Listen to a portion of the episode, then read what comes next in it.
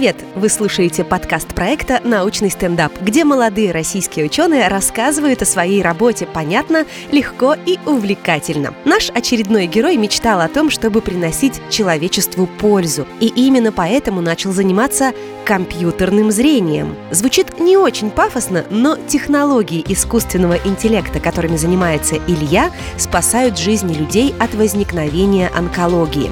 Спикер научного стендапа Илья Налетов, руководитель направления исследований рентгенограмм грудной клетки и нейросетевой видеоаналитики, исследователь в области компьютерного зрения. Его тема – нейросетевая революция. Спасет ли она человечество от рака?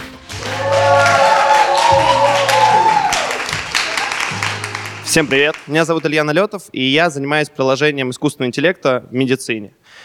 Совсем по-простому, я программист, класса седьмого начал программировать, перепробовал много разных языков, ну, то есть C++, Java, говяжий, Pascal. Очевидно, шутка, что Pascal сейчас уже вообще никто не учит. И попробовал много разных э, сфер, веб-программирование, системное программирование, работал в банкинге, занимался контекстной рекламой. Но все это время, знаете, внутри какой-то зрел конфликт, и я в первую очередь его связываю с самим словом «программист». Потому что что мы с вами знаем про программистов? Да? Они потлатые, замкнутые, и далеко не всегда вкусно пахнут. И вот с этим вот набором знаний я поступил на факультет вычислительный, да, на ВМК, в общем, в МГУ я поступил. И тут, конечно, овации, всегда все такие круто, МГУ, да, спасибо. И ну, только студенты вышки чуть мягче ладонями соприкасаются. Вот. И э, когда я уже туда поступил, там потихонечку меня затянуло в сферу машинного обучения, искусственного интеллекта. Начало появляться немножко другое ощущение себя. Иногда, проходя мимо зеркала, я останавливался и думал, ну это вот ученый. Это лицо российской науки. И всю вот эту свою ученость я направил на изучение искусственного интеллекта, ну и в дальнейшем приложение его в медицину. И такая вин-вин ситуация. Я вроде как больше не программист, и мама перед соседями перестала делать вид, что мы не знакомы. Что мы все обо мне, да обо мне. Давайте о том, чем я занимаюсь. Искусственный интеллект. Какие ассоциации? Ну, понятно. Терминатор, гнусавый голос, который говорит, и восстали машины из пепла ядерного огня.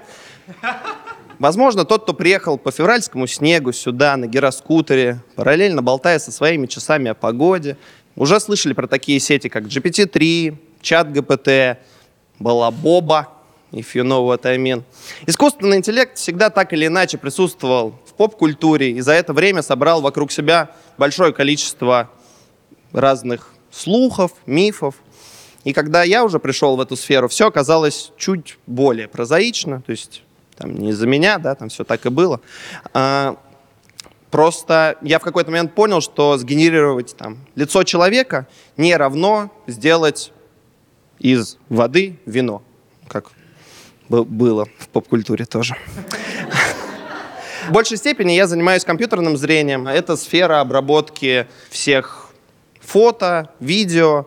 И легче всего понять, что такое компьютерное зрение, это вспомнить приложение Призма. Оно когда-то там неожиданно стрельнуло, потом также неожиданно куда-то пропало. Но если кто не помнит, суть была такая. Вы берете свое изображение, накладываете на него стиль какого-нибудь известного художника, ну и получаете вот, собственно, что-то новое на выходе.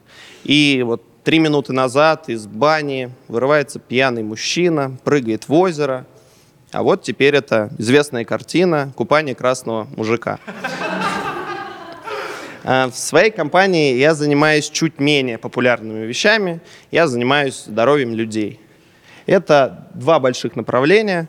Нейросетевая видеоаналитика в палатах и обработка медицинских изображений. То есть это КТ, РГ, МРТ, ИТД и т.п. Прежде чем перейти к каким-то интересным приложениям, давайте определимся с терминами, потому что искусственный интеллект, нейросети — это в целом такая большая свалка, потому что, ну вот, блокчейн, кибербуллинг, дауншифтинг, все обычно вот туда падает, искусственный интеллект, как бы в простонародье что-то сложное, Вот. И давайте постепенно разбираться. Data Science.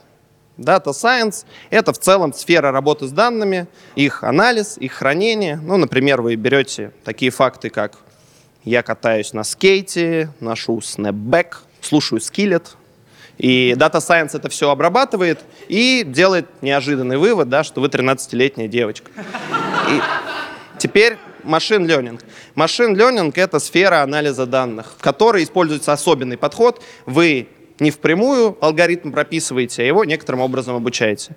То есть сеньоры в машинном обучении используют такие термины, как «а голову ты дома не забыл», «расскажи всем, мы вместе посмеемся». Deep Learning. Deep Learning — это уже часть машинного обучения, в которой используют технологии нейросетей. Тут, в общем, все просто. Ну и гвоздь программы — это искусственный интеллект, как бы сказали индусы, artificial intelligence. Ну, как попроще объяснить, что такое искусственный интеллект? Ну, предположим, машинное обучение — это конфеты, deep learning — это Рафаэлла, а искусственный интеллект — это коробка конфет. То есть это фактически способ продажи того, что внутри, исключительно маркетинговое слово. Больше ничего внутри более умного оно в себе не несет. И давайте теперь перейдем уже к нейросетям, немножко еще о них поговорим, что это такое. Вы, наверное, много раз слышали, возможно, даже говорили, вот эти синусы, косинусы, да, интегралы, где это нам в жизни вообще может пригодиться. Ну, собственно, welcome. Искусственный интеллект, Data Science — это очередное приложение математики. И когда я говорю, что нейросеть — это функция, то я действительно считаю, что это функция, просто функция от большого количества параметров, и для того, чтобы параметры эти подобрать, ее нужно пообучать. Что такое обучение, мы все с вами прекрасно знаем. То есть есть класс, есть учительница, есть та самая, ну или тот, который никогда не пойдет с вами в кино. И вот вы все совместно пытаетесь понять, почему же Герасим утопил Муму. Да? Здесь приблизительно все так же работает, стоит учитель возле доски и говорит, товарищи нейросети, это собачка, это кошечка, это кошечка, это собачка, это собачка, это кошечка. Конец урока, домашнее задание учим изображение кошечек и собачек, конечно. И на этом все. Поздравляю, вы теперь тоже айтишники. Теперь немножечко углубимся в то, чем я занимаюсь. Перейдем к сфере нейросетевой обработки э, видеопотока. Иногда, когда, возможно, вы прогуливаетесь, не знаю, делаете вы так, по медицинскому учреждению и видите вдруг перед собой камеру, вы можете на нее посмотреть и подумать, ну, это, наверное, какой-то муляж. Кто сюда вообще камеру повесил? И параллельно с этим я смотрю через нее на вас, и думаю, в какую же нейросеть я вас засуну. А, даже сейчас я вас немножко раскидал по папкам. Мужчины, женщины, другое. А, отклассифицировал ваши позы, и там даже как бы некая подвыборка детекции зевоты тоже имеется. И функционал нашего сервиса следующий. В палатах стоят камеры и наблюдают за пациентами. Ну и, предположим, такая ситуация, какая-нибудь бабушка только перенесла тяжелую операцию, и ей нельзя вставать, дабы не случилось чего-то плохого. Но она, несмотря что бабушка, вспоминает свою юность, бунтарскую юность, встает. Конечно же, все это камера фиксирует, отправляет данные медсестре, и медсестра героически, с криком «А ну, бабка, сядь, пожалуйста, обратно», предотвращает травмоопасную ситуацию. Предвосхищая ваш вопрос, если просто посадить человека, наблюдателя, смотреть в экран, то он пропускает по некоторым исследованиям до 50% случающихся событий. Ну и также не стоит забывать о том, что по самым скромным оценкам а, дефицит медперсонала в России это там, 100 тысяч человек. Более того, любовь пациентов к разговорам с медсестрами, что очень сильно задерживает весь этот обход, все это в большей степени может быть решено с помощью внедрения такой системы. Дабы поддержать все вышесказанное, приведу пару кейсов. А, недавно мы пилотировались в одном медучреждении, в котором есть два крыла. Ну и мы решили провести некоторый эксперимент. В одно крыло мы поставили свое решение, в другое крыло не поставили. И за время проведения пилота в том крыле, где было наше решение, все было хорошо, было ноль падений. В другом крыле случилось 12 штук. И внимательный зритель заметит, что это на целых 12 падений меньше. И я соглашусь, многозначительно кивну. перейду к следующему пункту. Еще была интересная ситуация тоже в одном из пилотов. Одна не очень хорошая пациентка наговорила много всяких нехороших вещей про медсестру. Но благодаря нашей системе были подняты архивы, и медсестру оправдали, потому что, ну, во-первых, слово действительно литературное, да? А, во-вторых, все сами понимаем. В первую очередь мы работаем над контролем оказания медицинских услуг, над профилактикой пролежней, профилактикой падений, ну и в некоторых частных случаях это уникальное решение постнаркозному, возможно, наблюдению. То есть в некотором смысле мы заменяем вот этих вот внуков, которые очень хотят свою квартиру в Москве, и они каждый раз должны приезжать и говорить, бабушка, как у тебя дела, как у тебя здоровье, все ли у тебя хорошо. Вместо них теперь это могут делать наши камеры в медучреждениях. И вот вы можете сказать, раз в нашей деревне уже такие технологии, то, наверное, где-то там на Западе уже вообще люди летать умеют, и законодательно им запрещено умирать. Парирую. Опять же, благодарю. Как говорится, мама, спасибо, что пришла. На данный момент известных нам плюс-минус работающих сервисов по видеоаналитике в мире где-то около пяти. Это три в США, один в Малайзии, один в Бельгии мы знаем. И все они, если быть честными, объективными, работают хуже, чем наши. То есть это в целом уникальное решение не только в рамках нашей страны, но и в рамках мира. Благодарю. Ну, вот вы скажете, что нам, подписчикам паблика пацанских цитат, это, конечно, очень, очень интересно, но нам главное, что не у человека снаружи, да? что у человека внутри. Без проблем, это тоже у меня для вас есть. Перейдем плавно к обработке медицинских изображений. Это рентген. Предположим, что вы врач, и вы чуть больше учились, чем те, кто не учился на врача. И он смотрит на этот рентген и пытается найти на нем патологии. Но вдруг обучался он в ВУЗе как-то так себе, или же ему позвонили сейчас по ипотеке, например, из банка, или в целом это скрининговый день, и через него прошли уже десятки здоровых пациентов, и он не заметил вот этот вот маленький очаг. Пациент объявлен здоровым, отпущен домой, и в следующий раз они, скорее всего, встретятся уже немножко в других условиях, и пациента, возможно, будет диагностирована какая-то тяжелая стадия рака. Нагнал немного жути, мы будем надеяться, что такого не произойдет. Самое главное, мы не будем пытаться тыкать в этого врача пальцем, хотя, Виктор Петрович, да, следим за вами. А, мы постараемся ему помочь, потому что на данный момент искусственный интеллект уже способен обрабатывать огромное количество большинство существующих патологий. А главное делать это на ранних стадиях. То есть, например, вышеупомянутая онкология, основная проблема заключается в том, что все находится на поздних стадиях. И если же пациент придет пораньше, найдется это пораньше, то и вылечится это намного более вероятно. Пример того, как работает это у искусственного интеллекта. Здесь, как видите, максимальная забота, обведет, что нужно, подпишет, что нужно, и вот ты врач, король ситуации, ты этому всему занимался лет 10, учился, эта штука дня 3 училась, и, конечно, ты имеешь полное моральное право принимать решение о том, кто прав тут и кто не, не прав. Илья, если не думать о том, что человек может уставать, и о том, что в целом может замыливаться глаз, то каким образом несколько сотен строк кода способны заменить высококвалифицированных врачей? У меня есть ответ на этот вопрос. Спасибо за него в первую очередь. Основное отличие ребенка от взрослого обычного врача, от искусственного интеллекта – это пережитый опыт. Да? То есть мы берем изображение, отмечаем на нем все патологии, и эту разметку нам предоставляют высококлассные врачи безвозмездно, за хорошие деньги. Мы засовываем такое изображение одно в нейросеть, потом второе, третье. Таким образом, через нее проходят сотни тысяч размеченных снимков. То есть, ну, к примеру, датасет по рентгенам — это где-то 1 миллион изображений. Получается, что нейросеть вбирает в себя знания сотен квалифицированных врачей. Теперь представьте, что ваше исследование смотрит не 25-летний ординатор, а симпозиум лучших врачей страны. Да, и какой-нибудь региональный врач, герой Булгакова, который пытается в одиночку решить все проблемы уездного города, вдруг может присоединиться к этому симпозиуму.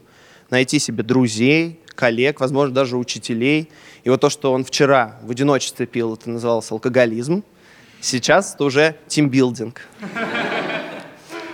Подведем некоторый промежуточный итог. Отсутствие человеческого фактора, неутомимость и способность вбирать в себя колоссальный опыт лучших мира сего – это основные отличия искусственного интеллекта от обычного врача. Помимо этого, э, нейросети на данный момент становятся все более интерпретируемыми, то есть сейчас они могут рассказать о том, на какой случай из их, так сказать, врачебной практики похож обрабатываемый снимок, подсветить, что нужно, рассказать, на что они ориентировались при принятии решений. Более того, нейросети сейчас способны не только врачам помогать, но и лаборантам.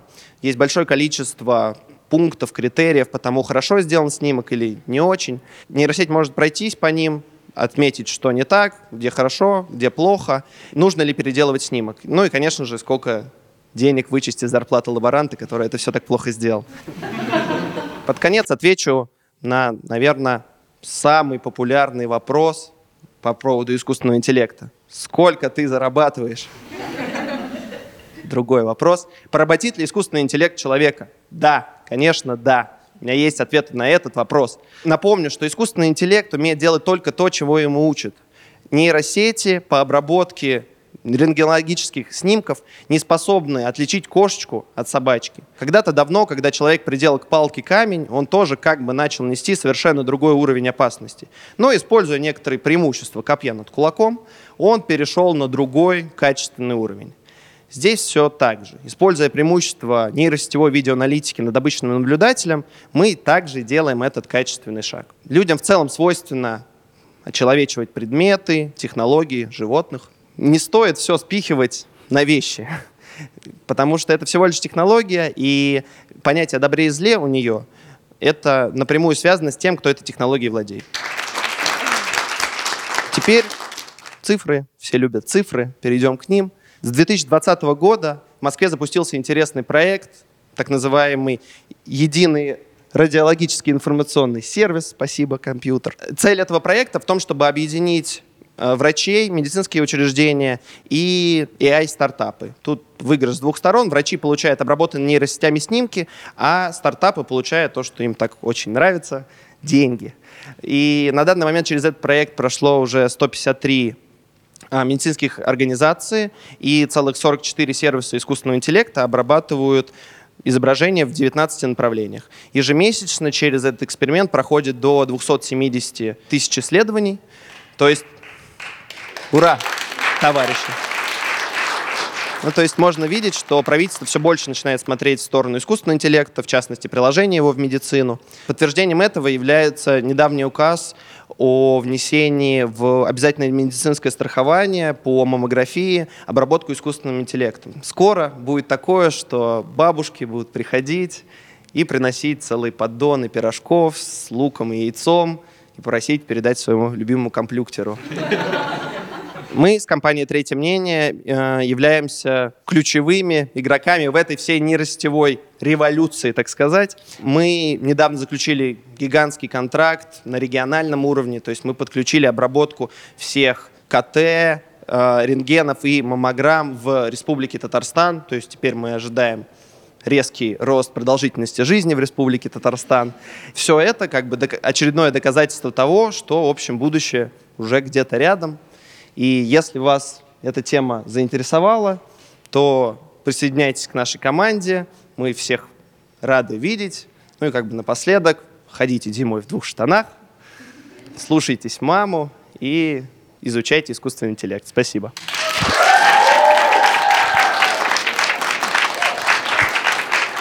Здравствуйте, Александр. ФКН Высшей школы экономики. Насколько сложнее э, внедрять ваши технологии в регионах, нежели там, в Москве или Петербурге? Я бы сказал, что в рамках Москвы больше сделано с точки зрения правительства. Э, в Москве есть платформы, как бы, которые пытаются вот это все объединить и запустить. В регионах с этим поменьше, но интерес никуда как бы не пропадает. Мы, например, подписали не с Москвой гигантский, например, контракт, а в первую очередь с Татарстаном. Там интерес, например, колоссальный. На юге тоже есть интерес, Дальний Восток. Поэтому я думаю, что в первую очередь все в нашем мире завязано на личностях. И если есть некая, некий энтузиаст где-то там, то он всегда будет готов к внедрению чего-то нового. Здравствуйте, Алиса, факультет компьютерных наук. У меня такой вопрос. Как вы считаете, может ли ваша программа быть внедрена в процесс обучения докторов и тем самым, например, сократить их процесс обучения? Идея хорошая. Потенциально, я думаю, что рабочая, потому что э, нейросети в первую очередь обучаются на таких отобранных, 10 раз перепроверенных исследованиях, там, где уже точно разметка правильная. Поэтому в целом нейросеть с каждой новой итерацией становится все лучше, лучше, лучше. И с какого-то момента мы явно видим, что она начинает работать лучше, чем те врачи, которые нам присылают разметку изначально. Тут вопрос, наверное, заключается в том, что готовы ли врачи к тому, чтобы их некая железка учила. Если как-то выстроить эти процессы, я думаю, что это может круто работать. Опять же, наверное, в тандеме, не обязательно кого-то подменять. Можно помогать. Даша, факультет компьютерных наук, ВШЭ. Что повлияло на ваш путь, то есть почему вы пошли в нейросеть и машинное обучение? Почему Data Science, анализ данных и так далее? В первую очередь это связано просто с тем, что мне всегда было прикольно программировать, в целом математике тоже было интересно, раз что-то на стыке, плюс хайпово, вот, и, собственно, делай шаг туда, куда хайпово. Именно в эту компанию и заниматься медициной случилось так, как бы Случайно я работал в менее интересной компании, но куда более большой и знаменитой вам всем. Там было болото, там было скучно. Здесь было социально значимо, социально полезно и интересные задачи. Ну и, собственно, этот шаг так и сделался. Сначала в сторону хайпового, потом в сторону социально значимого. Спасибо. Всем спасибо. Я был рад вам рассказать то, о чем я вам уже рассказал. Всем пока. Научный стендап создает команда «Комсомольской правды» при поддержке Института развития интернета. И мы благодарим за помощь в реализации проекта наших партнеров – компанию «Третье мнение». Смотрите видеоверсию научного стендапа на канале YouTube и rutubkp.ru. Слушайте подкаст на сайте «Радио Комсомольская правда», в Яндекс Музыке, на Apple и Google подкастах, на площадках CastBox, Player FM и ВКонтакте. Ловите нас на Одноклассниках, в Яндекс.Дзене и на других ресурсах. Подпишитесь на обновления и ждите новых выпусков. Научный стендап. Проект реализуется при поддержке Института развития интернета.